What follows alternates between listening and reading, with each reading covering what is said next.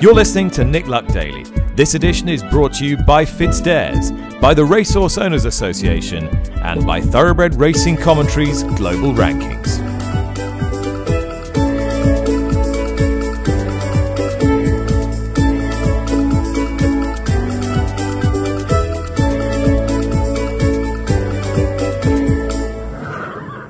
Hi there, welcome to the show. It is Friday, the 24th of September, and once again, it's a beautiful day here in TW11. I'm going to endeavour to get to Newmarket for the second day of the Cambridgeshire meeting, but the fuel shortage is worrying me because I was on naught miles when I got home last night, and uh, there isn't actually a petrol station within a couple of miles of me. So, whether I get there or not is a a moot point. Anyway, fingers crossed I will somehow. Now, one man who is already in Newmarket, or at least spends a significant portion of his time there, is the uh, MP, the local MP, Matt Hancock.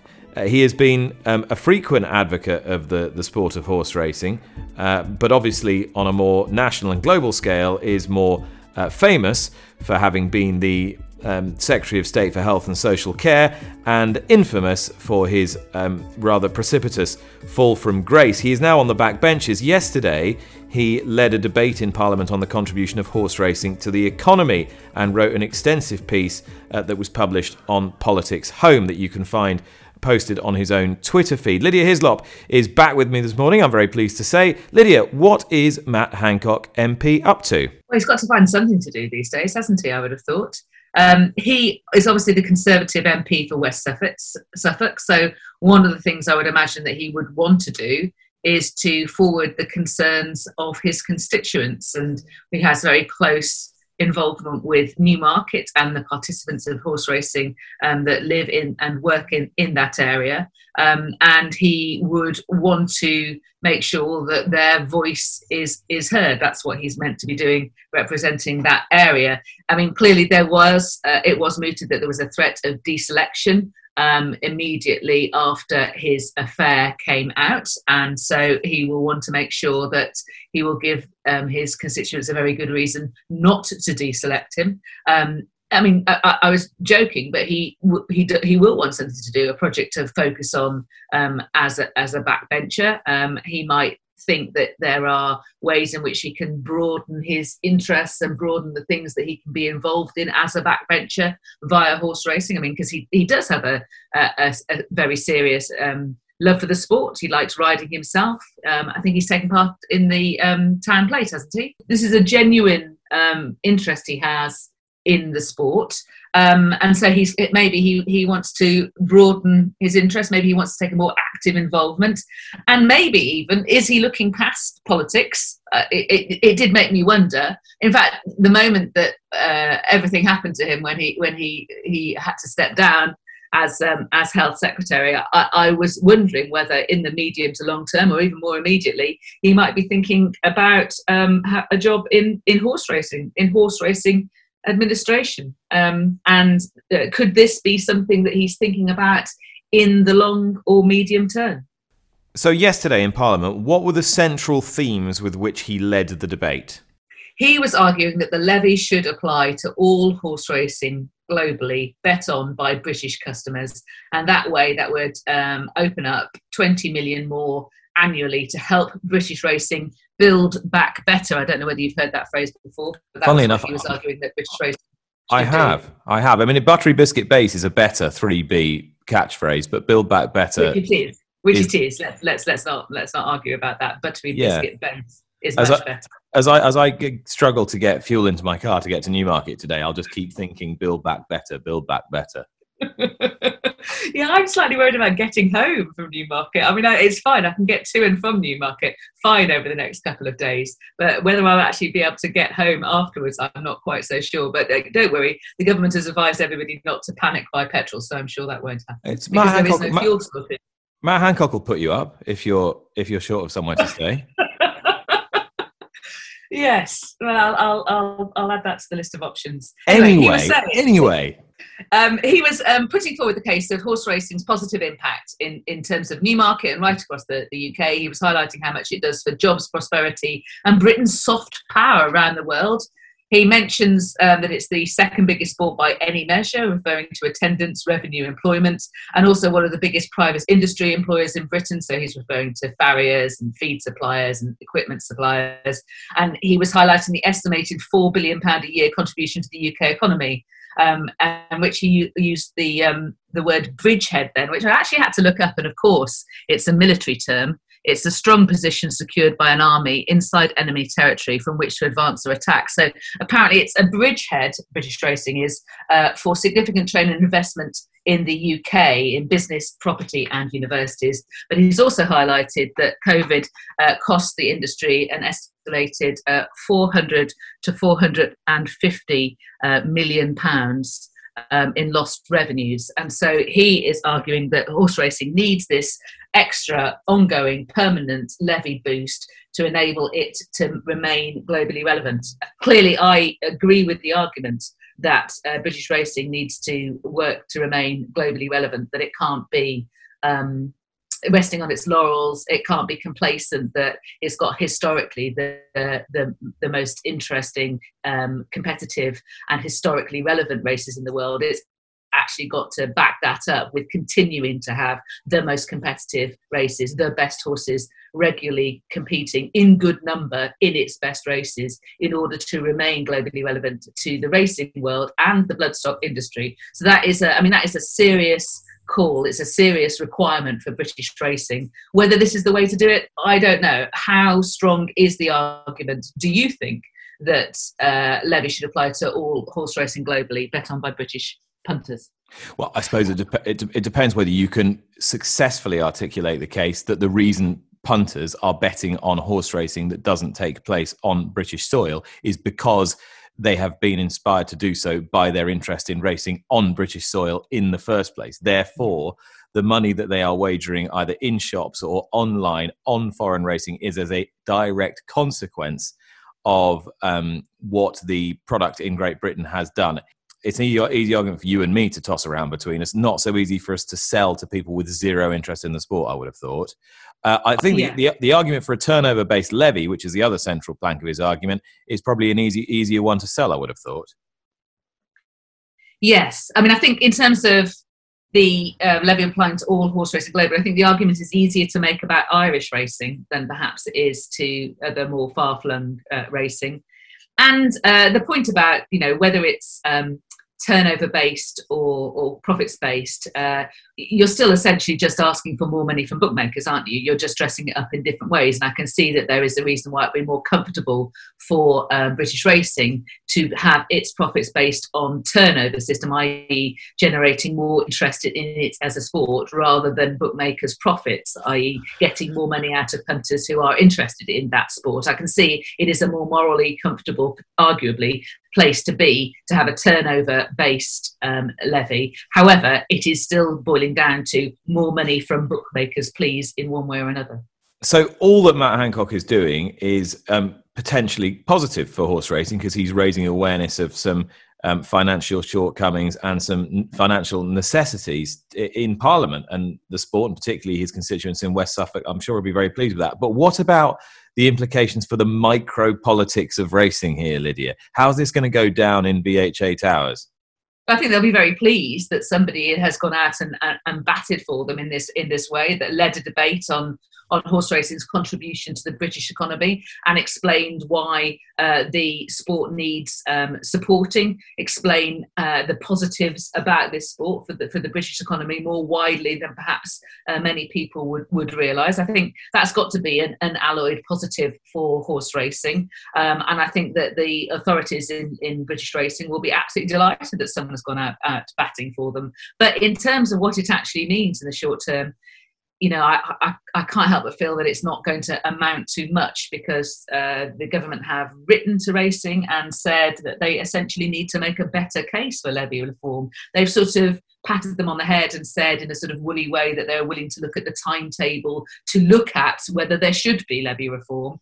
But they have essentially said you need to come back with a better case. Now, um, has has Matt Hancock made a better case? Well, he's, he'll certainly have helped. He's he's reminded everybody of the relevance of horse racing. Of course, we we also have to think about the the, the downsides that can be connected with Matt, Matt Hancock, and these things can be overplayed in echo chambers like Twitter. But um, you know, horse racing's close association with Matt Hancock and the uh, way that the government for, uh, performed over the pandemic, the uh, way in which popular culture has uh, linked things such as the Cheltenham Festival uh, repeatedly to the pandemic, uh, picking and choosing um, those incidents um, that, that, that they believe were major drivers of the pandemic. You know, it, it, seems absurd to point to the Cheltenham Festival and not mention the Tube in London, for example.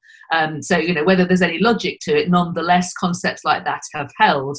And so, um, Matt Hancock's association with how the government handled the pandemic um, has brought horse racing some downsides as well. Um, but again, I, it's very difficult to, to gauge the actual meaning of that because it can often be just a very small uh, number of very vocal people.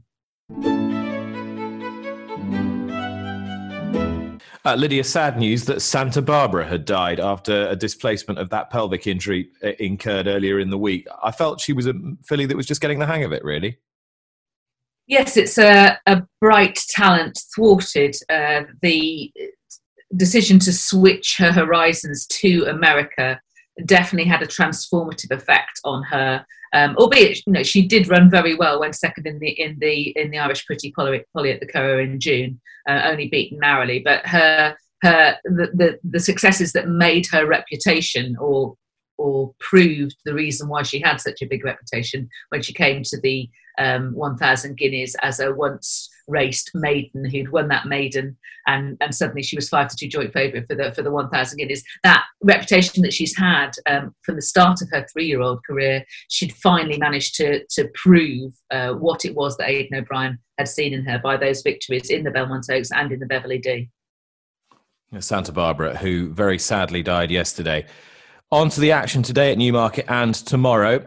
Master of the Seas is the star act today, returning after a small injury incurred after he was second in the 2000 Guineas. I was very interested in your interview with Charlie Appleby yesterday, Lydia, about um, Adayar and Hurricane Lane, which we've been talking about for about the last two weeks on this podcast. but we got we got uh, some some serious clarity from Charlie.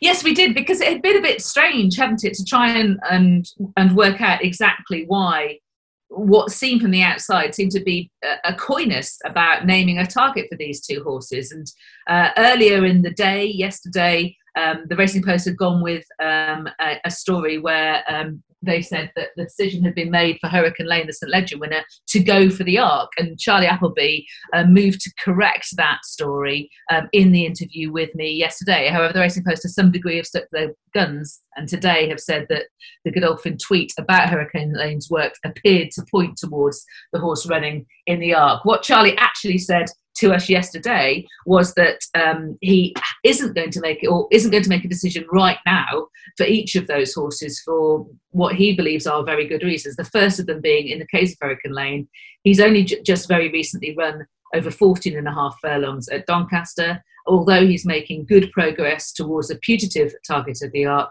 you know he needs to keep monitoring him to make sure that that race that he's fully recovered from the St Leger and that he is ready to give his of his best um, in the arc.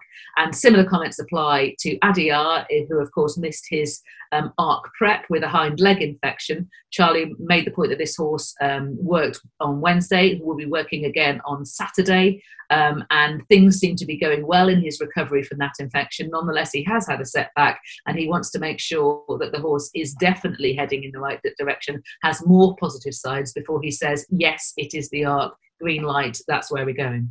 Okay. Uh, the senior trainers in Ireland have given their uh, approval, or at least they've accepted it as perfectly reasonable, uh, that pre race testing should take place. It was rolled out on the flat at Punchestown last week and at Listowel this week for the Kerry National meeting. Um, what do we make of that?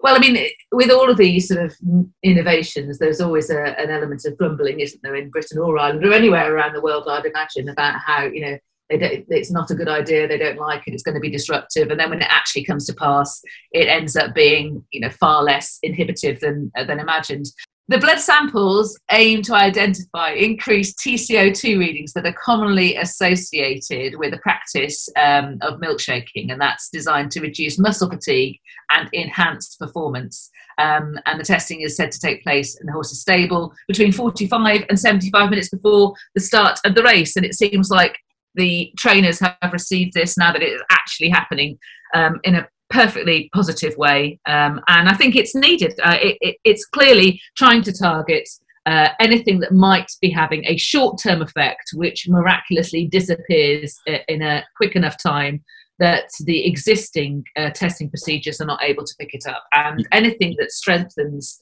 uh, the uh, integrity and probity and is seen to in, in strengthen those things in, in racing has got to be a good thing yeah, trying to test effectively for the increased alkalinization uh, of the.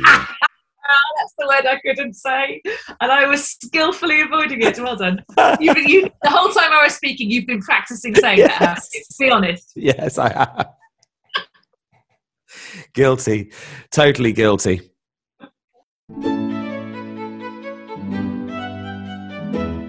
A very special tradition continues at York Racecourse today. It's the Macmillan Cancer Charity Race. One of the participants is the intrepid Sean Quinn, son and assistant to his father John. I'm very pleased to say the Nick Luck Daily podcast is one of Sean's many uh, logo sponsors today. But most importantly, Sean, everybody is raising money for an extremely important cause and one that's very close to your heart. Just tell us why. Absolutely, Nick. Um, I'm looking forward to uh, to riding in the race today.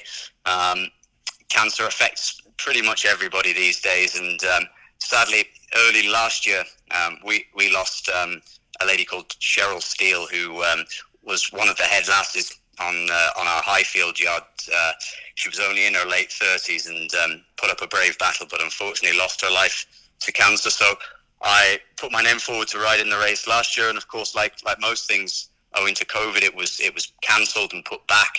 And um, I'm, I'm, thankful that it's uh, been restaged and, and we're able to do it today. And I'm, I'm riding in memory of her. So these are, are all um, unlicensed riders who are who are going out to, to take their, their place. And for those who are thinking, ah, oh, Sean Quinn, he's grown up in a racing yard, that's no big deal. Sean, it'd be fair to say you didn't start off uh, with much enthusiasm for a life in the saddle. No, absolutely not. I wasn't much uh, wasn't much of a rider as a kid, so never really pursued it, Nick, and uh, spent more of my time on a rugby field. And uh, from the age of ten, probably didn't ride a horse until two years ago, when on the quiet I, took myself off and uh, had lessons with half an eye on, on doing this. But I thought I'll do the lessons quietly, just in case I'm as bad as I think I am, and uh, we'll uh, we'll say no more about it. But I made it through the lessons and got back on a horse in the yard and uh, have been riding out daily now for the last 18 months and, and have thoroughly enjoyed it. How much of a difference has that made to your to your life, just to, to everything, to your well being, just to the way you think about the game? Yeah, of course. I mean, you know, being able to, to ride these animals and, and hopefully ride them competently is is, is massive. And um, you know, I started out maybe riding one lot and, and now I'm riding five or six on, on mornings that I'm not uh, I'm not going racing. And um, when I started this uh, this journey, I was I was just over 14 stone, and this morning I'm tipping the scales at just under 11 stone. So health wise, it's, it's probably not been a bad thing either. Uh, you've had to work really hard. I saw some pictures of you last night, and I did worry that if you had a bath this morning, you might you might slip down the plug hole. Yeah, well, I've, I've just come out of the bath and uh, just just to make sure the weight's the weight's all good, which thankfully it is, and oh, I, feel, I feel good and uh, have a small bite to eat before the race, and uh, hopefully hopefully do it justice. Now, like all sportsmen, and you were a pretty handy rugby player, like you are very competitive. The horse you're riding, you've had a late horse switch. Is this a, a positive or a negative? Um, it's, it's probably a negative because the horse I was hoping to ride is the circa 90 rated first impression, but uh, drying conditions on the Knavesmire have meant that it just wouldn't have been fair to run him. He needs juice in the ground. So I've jumped onto a horse called Empire State of Mind, who's, was in excellent form. He was just touched off up at Ayr at the Western meeting um, last week. He's he's rated about ten or twelve pound lower than first impression, but he's he's a young horse who's who's improving, and I've ridden him loads at home. He's a, he's a good ride, so um, knowing him will certainly be a help. Uh, Sean, very best of luck. Um, all good wishes with you. Wish I could be at York today, but unfortunately, commitments at Newmarket uh, mean otherwise. And I hope you raise an, raise an absolute shed load. Just for, for those listening who want to who want to help help you out and, and give to Macmillan, how can they how can they do that today? Yeah, absolutely. Um, I've got I've got a Just Giving page, and um, if anybody Google Just Giving and S Quinn Racing, all one word, that would take you to my uh, my Just Giving page. Sean Quinn there. All the best to Sean. Now we're off to Watership Down again for part four of our series Behind the Scenes as we build up to Tattersalls sales. Here's Charlotte. I'm at Watership Down stud again, this time with vet Alistair Welch, who's been overseeing the yearlings heading to book one from very early on. But Alistair, in terms of getting these yearlings ready for the sale, what does that entail for you? The sort of prep bit in the, the immediate pre-sale bit involves, I suppose, two parts. The the it's not regulated as such, but the sort of more official part where we're looking at things that are probably required to take the horses to the sale, a set of radiographs, um, an endoscopic examination of its upper airway, uh, listen to its heart, look in its eyes, check it's got two testicles if it's a male, that sort of thing. Um, that's the sort of the more official part, so that every more or less every horse that goes to book one will have that done in advance of the sale, and then there's the sort of the ad hoc bits for individuals. Well, that horse has it's got a bit of a, a swollen leg that needs some sort of, sort of treatment, or, or that one has had a sore foot. We have to deal with it. So there's there's, there's two parts to it. The, the the bit that everyone every horse goes through, and then the ad hoc bits, which are hopefully far few and far between, um, and um, everything in between, as it were. The radiographs that you take at the stud for each yearling, as you mentioned, will then be available to everyone at the sales as they're in the repository. But what sort of shots are you taking and how many? There's a sort of standard set of radiographs that's pretty much worldwide accepted that we would do front fetlocks, knees, hind fetlocks, hocks, and stifles. 36 individual images is a sort of typical set. They are they are standard projections, so everyone takes them in the same way and they are therefore readable by anyone nowadays around the world. So, so they go into a repository, but images can be bounced around the world for second, third, fourth opinion, as it were. Because this has been done for a number of years, there are a, group of abnormalities that we would find, or hopefully not find, um, where we have an ability to not. You can't predict the future on an individual basis, but you can say to a purchaser, "Look, this has X or Y wrong with it," um, and there's a a small chance, a medium chance, as it were, of, of this being a problem, or actually look at, it does look abnormal, but actually we, we see these all the time and they're not a problem. So it's it's a little bit like I suppose footballers who have pre-sale medicals. You you look inside the, the, the horse to see are there any abnormalities we would be concerned about and and you know guide the purchaser accordingly. These yearlings are still so young and growing, so are there common abnormalities that you see when looking at these radiographs? Yeah, there is. So, so in the, the sort of fetus, the, the bones are essentially cartilaginous and they, they transform into bone over a sort of a specified period, depending on which bone it is. Um, and that transformation from cartilage into bone occasionally goes wrong. And there are a group of development, developmental abnormalities that we see frequently, and they occur usually in the same place. So there are certain positions of the skeleton that we will see frequent abnormalities, and, and the, the set of radiographs we've taken have been tailored to try and highlight the common things. So there'll always be a, a, a rarity that is missed on a, a standard set of radiographs, but that is the rarity. The radiographs are set up such that we hopefully pick up the common abnormalities, or, or alternatively, we don't see any. We can send the set, send the horse to the sales with a set of clean radiographs and say, look, actually, have a look. There's nothing wrong with it. We're we're happy with it. And you mentioned earlier that you'll perform an endoscopic examination of each yearling's airway, which is graded on a scale. You'll record the video footage of what you've seen, which is then added to the repository for prospective buyers and vets to access. But what insight can this offer? If you go to the sales, there's about four different scales. Different practices use different scales, different continents use different scales, and they all have slightly different meanings. The difficulty with all of them is that we are looking at the horse's airway at rest. Um, and we now recognise that whilst it's a bit of a guide, um, the advent of dynamic endoscopy, so the ability to look at horses' at exercise, has demonstrated that what we see at rest does not necessarily equate to what we see at exercise.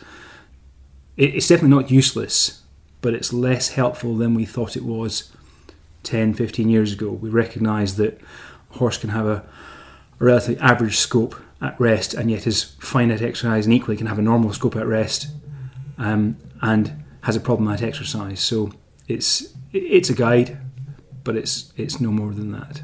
These yearlings are being exercised for the first time during yearling prep, and so do you see common problems occurring from a veterinary point of view? If you have a, horse with perfect conformation that moves very well, then hopefully we don't have any conformational associated lamenesses. But if you've got a horse that's not quite correct, when you put it into exercise, that's when you know a curb will appear, or you know that's just an example, but something will will, will occur. Just to pick up on the curb, you hear people say they're a sign of weakness or poor conformation, but how significant can they be? If we're being really boring technical about it, it's probably swelling of the plantar fascia at the back of the hock. Um, and typically, they, they don't often they often don't really cause a, pro- a problem from a racehorse point of view.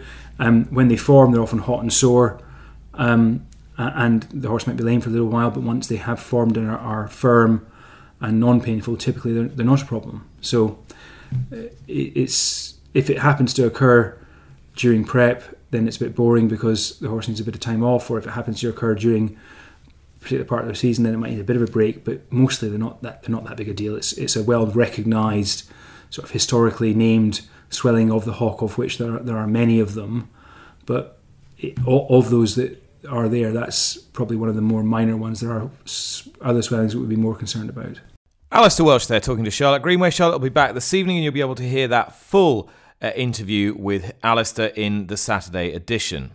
It's Friday, which means it's time for the global rankings with our friends at Thoroughbred Racing Commentary. Quiet on the horse front this week. We've got the Arc, Champion Stakes, Breeders' Cup, Japan Cup to come, of course. That means we're going to focus on the trainers and the top 12 trainers, and boy, is it tight at the top. At 12, up one is the US superstar Todd Pletcher. Down two at 11 is James Cummings from Australia. 10 up one UK based William Haggas. For America at 9 up 1 is Steve Asmussen. Steady at 8, New Zealand star trainer Jamie Richards. 32 Group 1s in the last three years. Down 2 at 7 Bob Baffert in the week where Breeders' Cup is likely to ter- determine his participation in that event. Up one at six is Australian based Kiwi Chris Waller. Up one at five is Brad Cox in the week that Monomoy Girl, his first grade one winner, was retired. Now, steady at four is Aidan O'Brien. It's been a difficult week for him. He lost 35 ranking points as well here.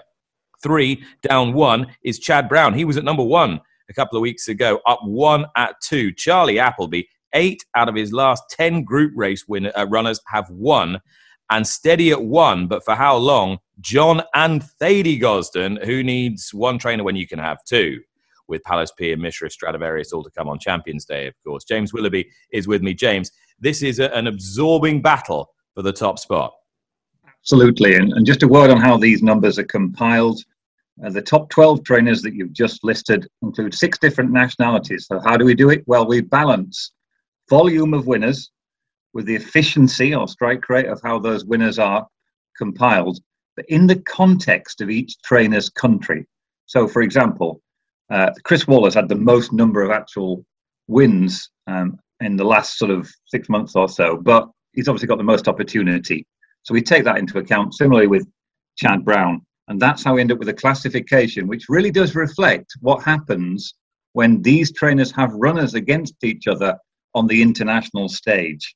And at the moment, John and, and Thady Gosden are, are, are, top of the lot after a tremendous domestic season. But we can cast our numbers back to three years and look at how the Gosden runners have interacted with others uh, from around the world when they've met at the Breeders' Cup and such like. And that's what gives the system confidence in compiling this classification. And of course, a very good season in the Middle East last year probably didn't do the Gosdens any harm either. But they're clinging on by the skin of their teeth. Well, they overtook Chad Brown a couple of weeks ago, but now clinging on to top spot. Let's talk about the Appleby phenomenon. Yeah, well, I mean, we talk about doing putting numbers to these trainers, but there's a far more to it than, than they, they can be summarised like that. And Charlie Appleby, well, his effect at the margin on Godolphin is absolutely staggering. If you think about when he took over, it was shortly after the, the Mahmood Al Zarooni debacle. Aidan O'Brien was in his pomp. It all seemed like one way traffic at the top of the tree in Britain and Ireland. And through Charlie Appleby's great skill and indeed the way that he's such a steady individual as well, he's transformed the fortunes of the operation that employs him. And now look at them Derby winners all the time, some very, very good horses being developed. The two year old situation looks really strong. And he's a heck of a trainer. And I think, Lucky, you'll agree with me that these numbers really do reflect something more than just the trainers' horses at their disposal. At the top, of course, John Gosden for years, a, a consummate operator, Chad Brown, who you'll know very well from, from the East Coast and his exploits on turf. Aidan O'Brien needs no introduction. Brad Cox uh, really impressed in the last few years. But Charlie Appleby, what a trainer he has become. And it's not just the resource, is it? Because you know, there, there have been other Godolphin private trainers who've had resources over the years. For me, it's uh, opportunism, sort of on the global stage, finding little niches and outlets for horses who aren't necessarily the absolute best of the best in his stable to win group and, and graded races. And we've seen that time and again, particularly in the last couple of weeks. That's right. And, and when we talk about what makes a trainer skill, well, obviously there are a lot of intangibles from the outside that we can't appreciate, decisions that are made internally that we don't know about. But externally, what we can observe is the way they place horses, the way they bring horses through. And it's obviously important for a horse to have the right stepping stones to, to identify the right horse for the right sort of task. That's something it's quite obvious that John Gosden is an absolute master at doing. Not always the case with Godolphin. You always felt at one stage there's a bit of shoehorning going on. They had to have a runner here, they had to have a runner there, and sometimes those uh, horses were ill equipped to take on the challenge that they were presented with. And that's what Appleby's so good at. He'll stop with a horse, he'll lay it off, he'll run some horses frequently, You'll leave others to one side and bring them back later in the year. And you're quite right. It's his targeting of opportunities abroad. We've seen it in the last couple of years in France he's really placed horses extremely well in some of the Group Twos and Group Threes on, on the continent here, but now beginning to exploit even greater opportunities on the far flung world stage Canada, America, wherever he goes, Australia before that, of course, wherever he goes, Nick, he wins. And given that he's got a, a, strong chance of winning the Group 1 Middle Park, and he won the group race at Newmarket yesterday, the Tattersall Somerville Stakes, uh, he is the number one elect, I suppose, even though John and Thady Gosden have one ranking point over him at the moment. I noticed, James, you you happily just added Thady to the to the Gosden ranking rather than try to separate John Gosden past from John and Thady Gosden. I'm in the middle, uh, Nick, of a of a study of to see whether John Gosden on his own is actually more or less efficient than the pairing of him and his son. Now, although I mean this very seriously. Indeed, it's an interesting examination of what will happen. A younger trainer, a younger man, can sometimes attract a different type of owner, for example. Sometimes they can even deter a, a certain type of owner. Who knows? So we'll see as going forwards how this operation. Clearly, it's a part of some lengthy handover, some long goodbye, perhaps, uh, for the senior man. But at the moment, uh, very much that pairing in their pomp, sending out some very, very good horses.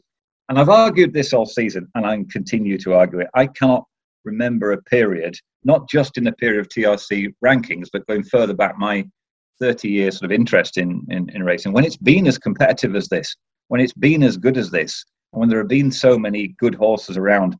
Each week, I watch racing in Australia and America and try and fit in group races elsewhere when they're available uh, to watch. And there really is a strong and vibrant scene around the world, and that's typified by these TRC Global Trainer rankings. Some very, very good operators. That's what makes the sport tick.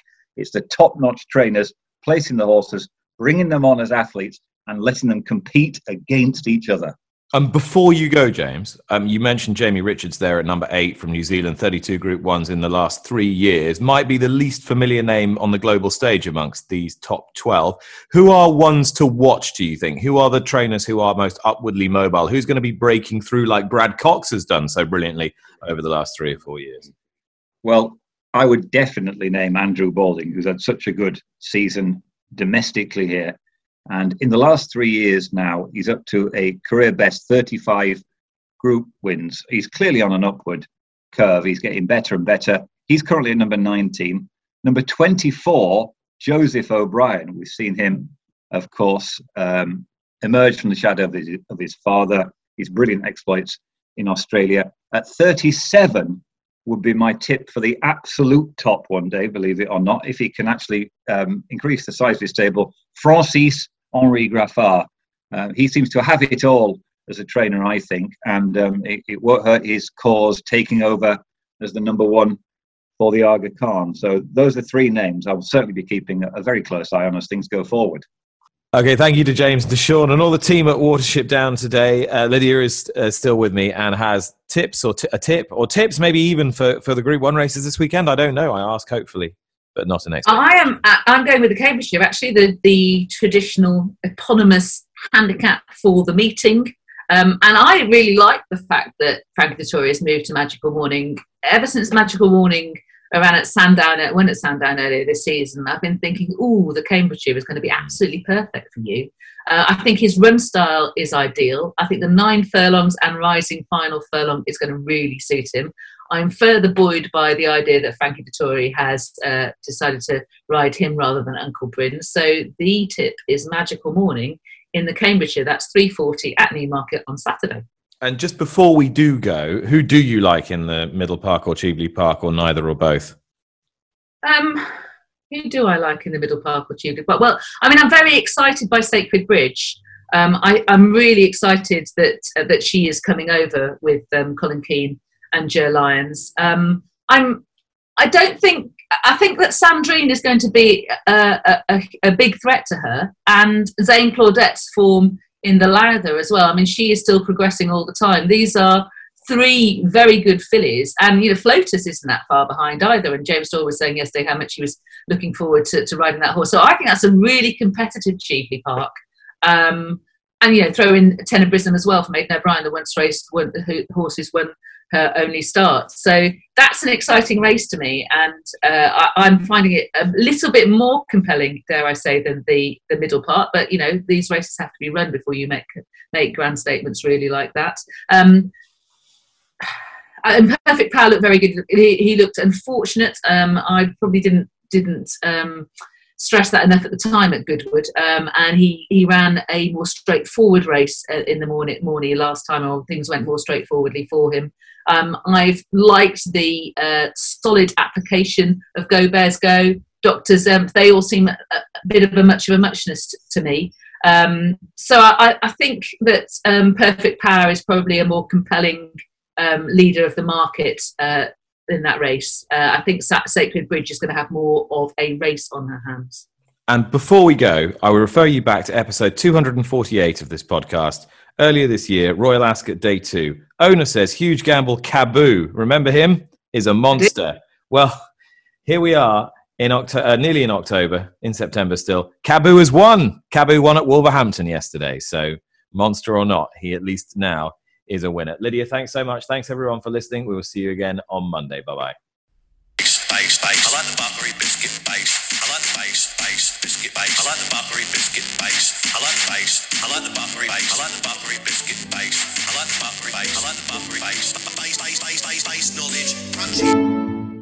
You've been listening to Nick Luck Daily, brought to you in association with FitzDares, the Racehorse Owners Association, and Thoroughbred Racing Commentary.